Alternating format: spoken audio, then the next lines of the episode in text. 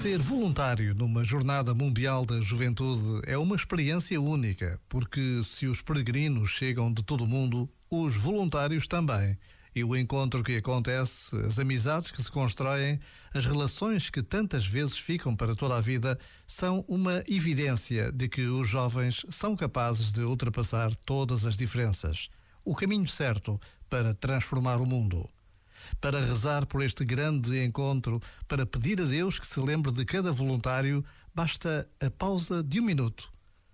Já agora, vale a pena pensar nisto.